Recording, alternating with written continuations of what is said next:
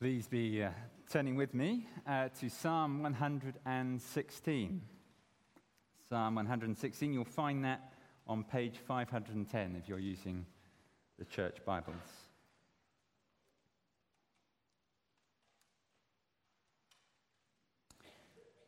And we're going to read uh, the whole psalm together.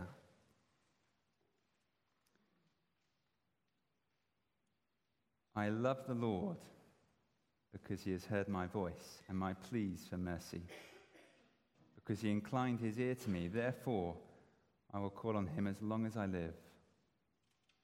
The snares of death encompassed me. The pangs of Sheol laid hold on me. I suffered distress and anguish. Then I called on the name of the Lord. O Lord, I pray, deliver my soul.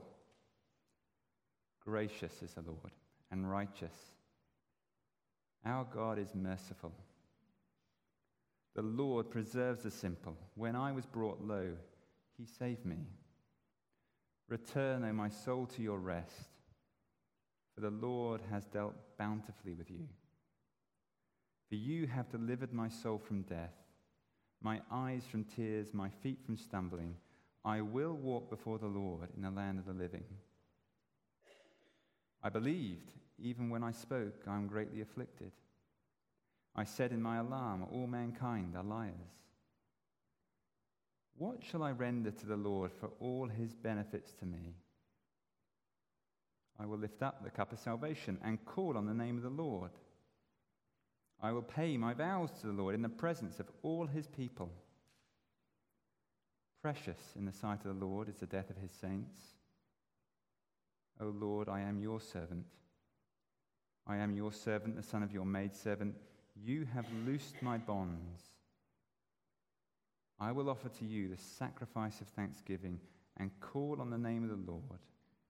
I will pay my vows to the Lord in the presence of all his people, in the courts of the house of the Lord, in your midst, O Jerusalem. Praise the Lord. Before we go any further, let's ask for God's help. Heavenly Father, we thank you again for your word and the opportunity we have to spend time in it now. We pray, Father, by your Spirit, that you would be speaking to us through it. Help us, Father, to be encouraged as we hear these words of praise. And lead us, Father, to praise you in response for all that you have done. We ask it now in Jesus' name. Amen. Well, we have just celebrated Easter, um, very nearly the end of the school holidays. Some of you may be very relieved about that. But we have celebrated wonderful events, haven't we? The darkness of Good Friday, leading us through to the joy and source of all Christian hope on the Easter Sunday, the stone rolled away, and the angels announcing he is not here, for he has risen. Now, of course, it's not just at Easter that we celebrate these wonderful truths, but nonetheless, it's a special time of the year as we think about events which stand right at the center of history. And as Christians, we celebrate Christ's defeat of sin and his victory over the grave. But here we are, one week later. I wonder, how has your week been. If you're like me, then I'm sure many of you will have faced all sorts of challenges and issues over this past week. And perhaps that resurrection hope, which, which we were reminded of last week, feels that little bit more distant today. Perhaps you have fears about work, concerns about loved ones, or even perhaps worries about your own health. Perhaps for a variety of reasons. Your Christian walk feels just that little bit more difficult at the moment. Your experience of God's love and His grace towards you in Christ, which at times has felt so fresh and vibrant, perhaps now feels a little bit dry. Perhaps praising the Lord feels like a challenge. Why then Psalm 116 this morning. After all, it is a song of praise. We get that hallelujah right at the end, verse 19. Praise the Lord. And it's deeply heartfelt praise, isn't it? You see how the psalmist begins I love the Lord. Later on, we hear that psalmist expressing his gratitude when he asks in verse 12, What shall I render to the Lord for all his benefits to me? And of course, the implied answer is nothing. God has done so much for him that he feels he can give nothing back but respond in grateful praise and adoration. And so it begs the question how could any of us praise the Lord like that? Particularly when we so often face so many challenges in life. How can we praise the Lord with that same depth of authentic love and gratitude? That's the question which I think this psalm poses for us this morning. And the answer begins there in verse 1. I love the Lord because he has heard my voice and my pleas for mercy, because he inclined his ear to me. Therefore, I'll call on him as long as I live. As we look at this psalm, it becomes very clear that this, though a song of praise, is rooted in reflection on very real, very personal, and very difficult life experience. Here we find someone who knows very well what it feels like to be overwhelmed, someone who knows about the pressures of life, someone who's even felt on the very brink of life itself. And yet, in these opening verses, he remembers this experience. And he remembers how God leaned in to his situation and turned his ear to hear his desperate cries for help. And so the overwhelming urge to praise begins by looking back at what God has done, how God heard his prayer, and specifically, as we'll see, how he's experienced God's mercy in rescuing him from death. The psalm's purpose, purpose then is first that we too might be able to look back and reflect on how God, in his mercy, has rescued us from death. So that, second, having been set free from death's cords, we might respond with grateful commitment to serve him. And so, our first heading reflecting on God's rescue, verses 1 to 11. In the first half of the psalm, we see the psalmist reflecting on his own near death experience. His pleas there in verse 1 are not the ritualistic prayer of a priest or even the faithful prayer of a devoted believer but the desperate cry of a person whose life is very much on the edge. We're not told the exact details of his experience, but he describes what it felt like there in verse 3 The snares of death encompassed me, the pangs or the terrors of Sheol, the place of the dead, laid hold on me. I suffered distress and anguish. It's possible that he was led into this situation by being tricked by those he once trusted in verse 6, you'll see he numbers himself with the simple. The word means those who are young and naive. It's the same word used in Proverbs 9 to describe those who are seduced into the house of folly. we get the sense he feels betrayed. That's by those he once considered friends. Look at verse 11. He tells us that in his alarm he said, All mankind are liars. Clearly, he felt there was no one he could trust. Here in verse 3, it's death and Sheol playing the active role in his suffering. He speaks of being encompassed by death's snares. It's as though death is pictured like some tentacled monster reaching up out of the abyss and like a constricting snake slowly squeezing the life out of him. I think you'll agree it, it's a desperate picture. And perhaps you know that feeling or have felt it in the past. If you ever suffered from serious illness, then it's probably something that you can identify with. But it is strange, isn't it, how quickly we can all forget. Cast your mind back just three years to the early weeks of the pandemic, where the fear of death was very real for many in our world and perhaps for many of us. Suddenly, our lives were transformed by the fear of death. We were careful, weren't we, not to touch things. There was a real sense that death could be lurking anywhere, waiting to grab us in every handshake or on every door handle or in every drain, tra- train carriage. And yet, the reality is, even those us, of us who feel healthy are still far closer to death than we often care to think. Last autumn, we held a seminar here at the church on death. And one, one of the sobering reminders from that evening was that death, for most people, comes far earlier than we ever expect.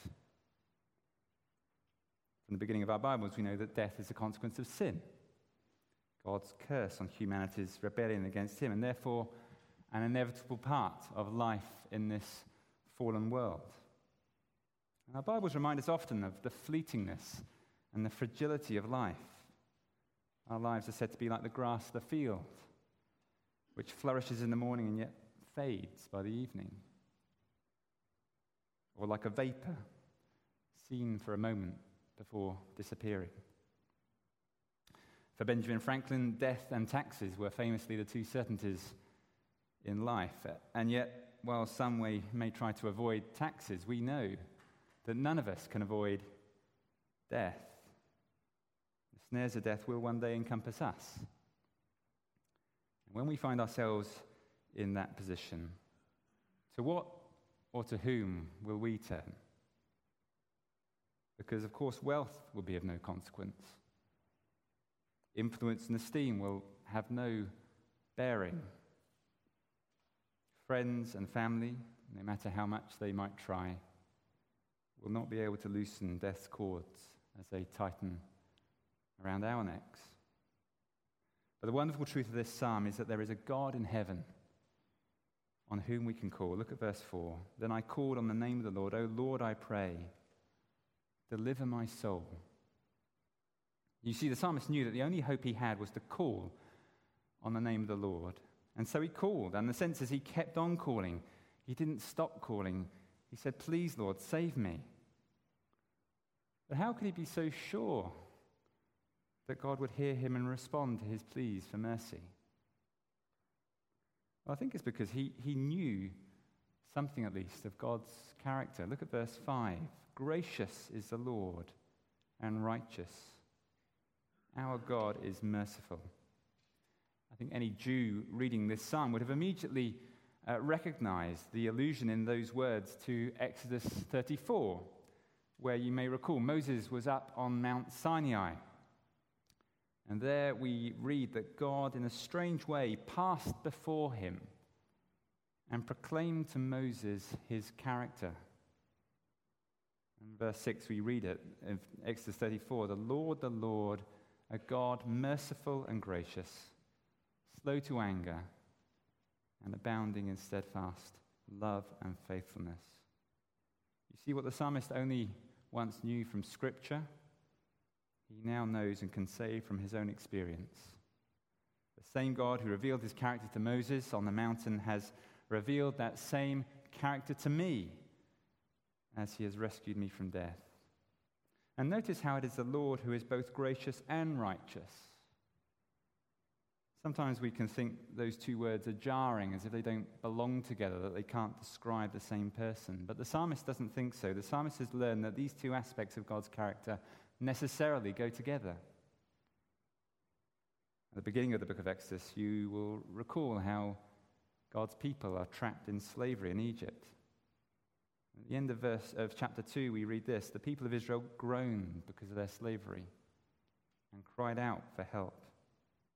Their cry for rescue from slavery came up to God, and God heard their groaning, and God remembered his covenant.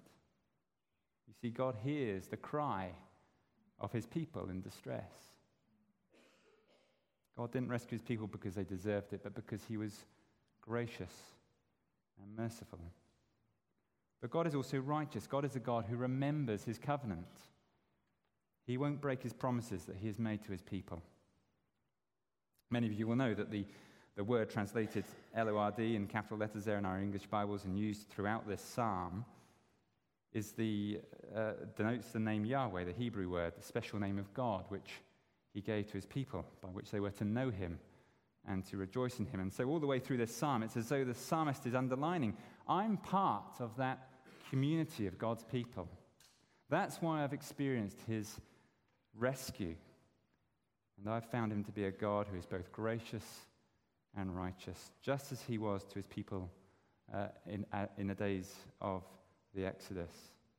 What I knew once from Scripture, I've come to know in my own experience. And look how he can talk of his own experience there in verse 6. When I was brought low, he saved me. Verse 8 For you have delivered my soul from death, my eyes from tears, my feet from stumbling. He's experienced God's rescue for himself. That's surely why he can say with such conviction in verse 1 I love the Lord. Because everything he's been taught about God, that God is gracious and righteous and merciful, and that he proved it in the rescue of his people through the Exodus, he has come to know and experience in the rescue of his own life.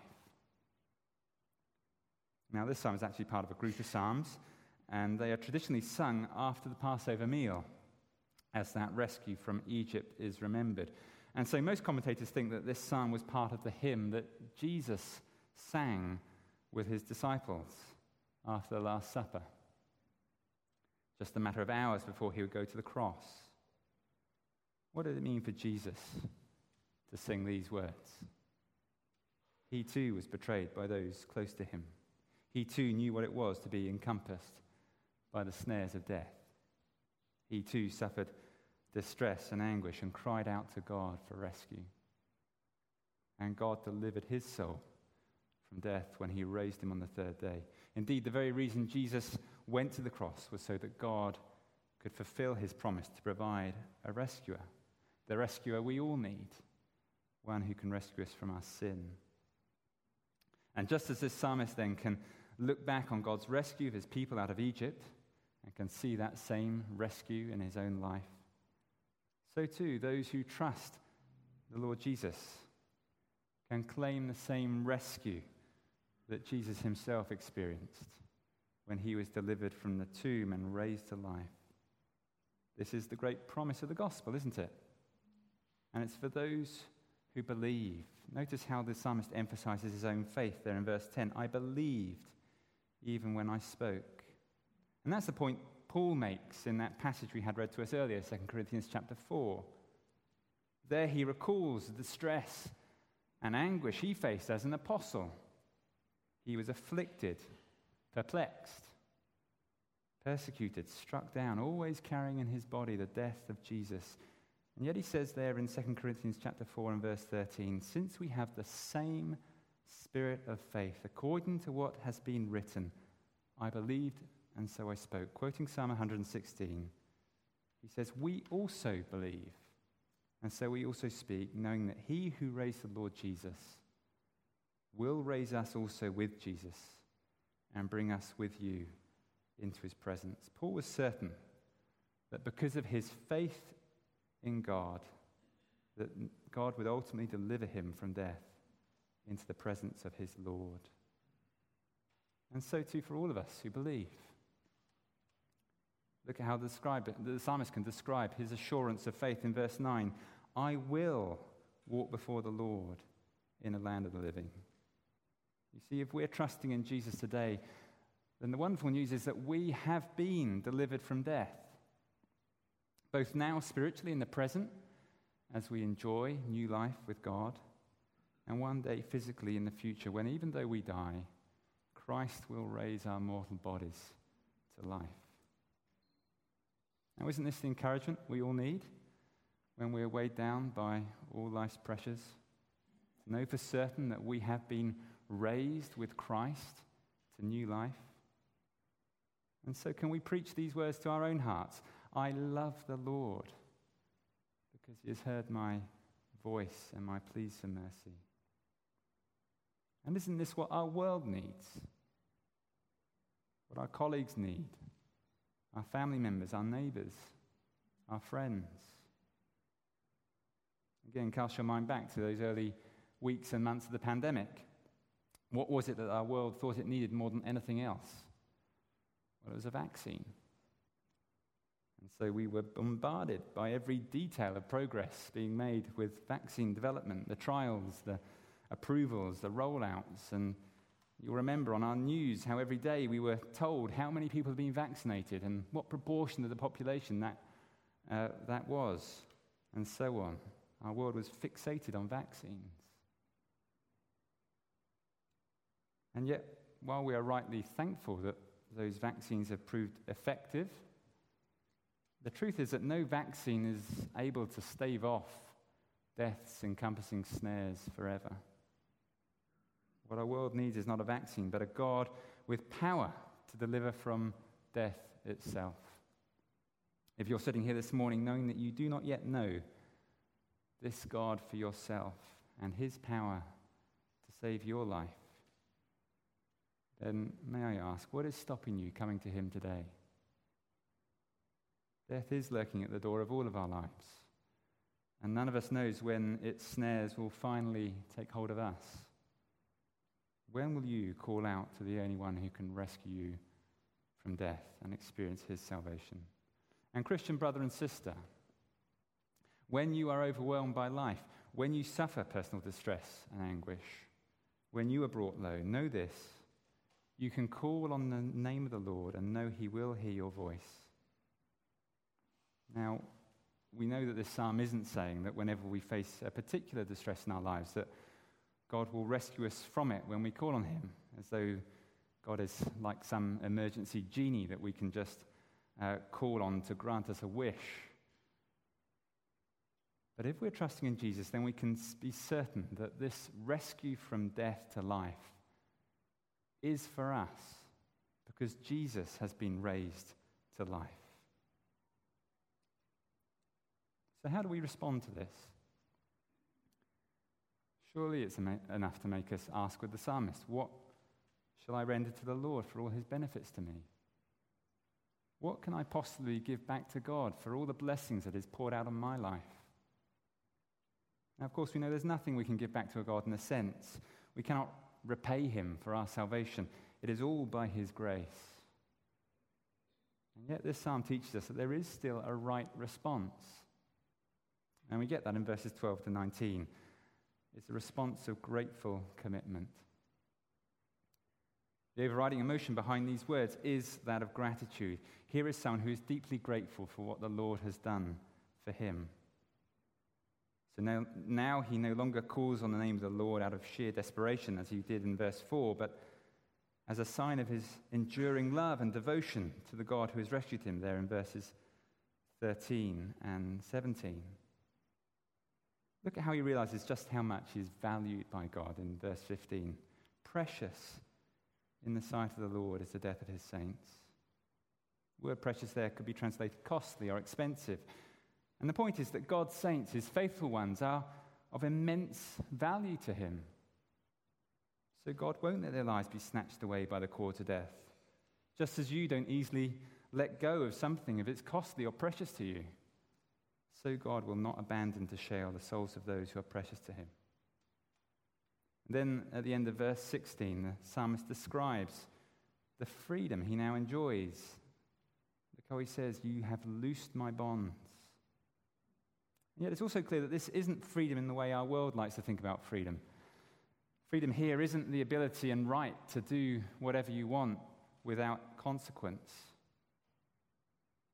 Now, what is described here is what the Bible calls freedom, and, and it's a freedom to serve God. Look at the first half of verse 16. O Lord, I am your servant.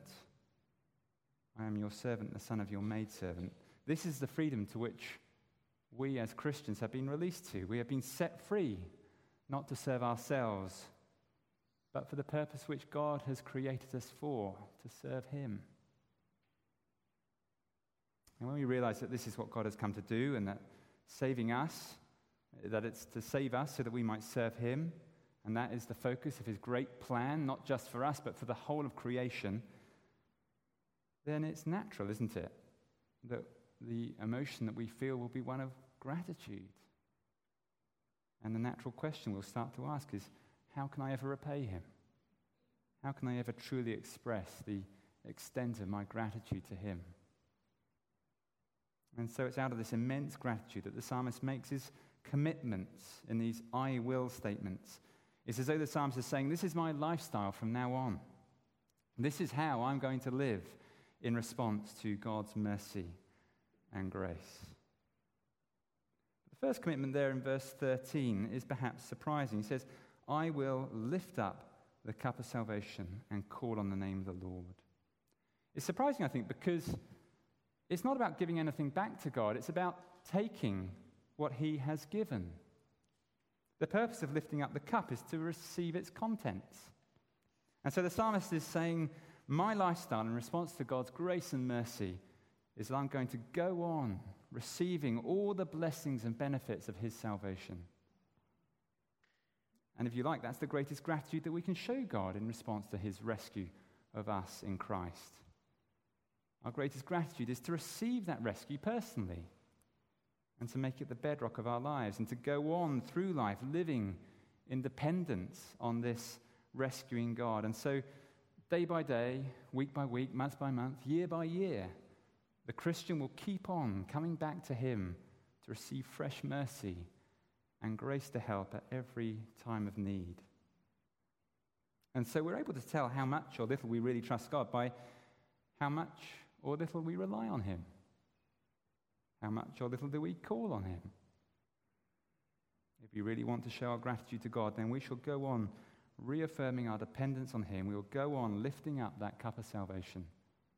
Will continue to call on the name of the Lord. The second I will is there in verse 14 and repeated in verse 18 I will pay my vows to the Lord in the presence of all his people. And it's an expression of service, isn't it? To pay your vows is to solemnly keep the commitments you've made to God. A promise to devote yourself to God's service. And notice he's going to do it in the, amongst God's people for all to see. And so the psalmist is saying that he will be known as someone who, out of gratitude to the Lord, will be bound to living in service to him. And so for us, when we understand God's rescue, then we will want to respond with this kind of commitment to serve Him. And we will do so in the presence of His people. As a way of telling them just how grateful we are for what God has done, and to encourage them, those who have experienced that same rescue, to go on responding in the same way. How do you know if you've really been rescued by Jesus? Well, the mark of your rescue will be that you gladly want to serve Him among His people. Then the third and final I will, there in verse 17 I will offer to you the sacrifice of thanksgiving. In the case of the psalmist, the sacrifice of thanksgiving would have been an animal sacrifice in the temple. Uh, you notice that is where he is as he makes these commitments. There in verse 19, he says he's in the house of the Lord. But as we sing this psalm through the lens of the cross, we realize that we no longer need those types of sacrifices. We realize that Jesus has become God's one sacrifice for sin, once and for all. And so, what does our thank offering to God look like? Well, perhaps the words of Paul help us in Romans 12. I appeal to you, therefore, he says, brothers, by the mercies of God, to present your bodies as a living sacrifice, holy and acceptable to God, which is your spiritual worship. This is the thank offering that we can give to offer ourselves as a living sacrifice, to say to God again and again, I want to give you everything that is part of me my energy, my time, my intellect, my affections. I will offer it all to you as a living sacrifice in grateful response to all that you have done in rescuing me. Take my life, Lord, in all its weakness and failure, but with all its uniqueness and gifting and the opportunities you give me, and use it for your glory. You see, when we realize what God has done for us, when we see that He has not been inactive in reaching down and rescuing us from death, then neither will we want to be inactive in our response to Him. I will take, I will serve, I will offer. These are the commitments the psalmist makes in response to God's grace and mercy. And so he can say, I love the Lord. And when we love him, isn't that what we'll want to do? Yes, for all kinds of reasons, we can find it hard to praise the Lord. But let's be those who reflect on the extent of God's mercy and grace shown to us in the Lord Jesus. So that we can say with truth and in sincerity, I love the Lord because he has heard my pleas for mercy.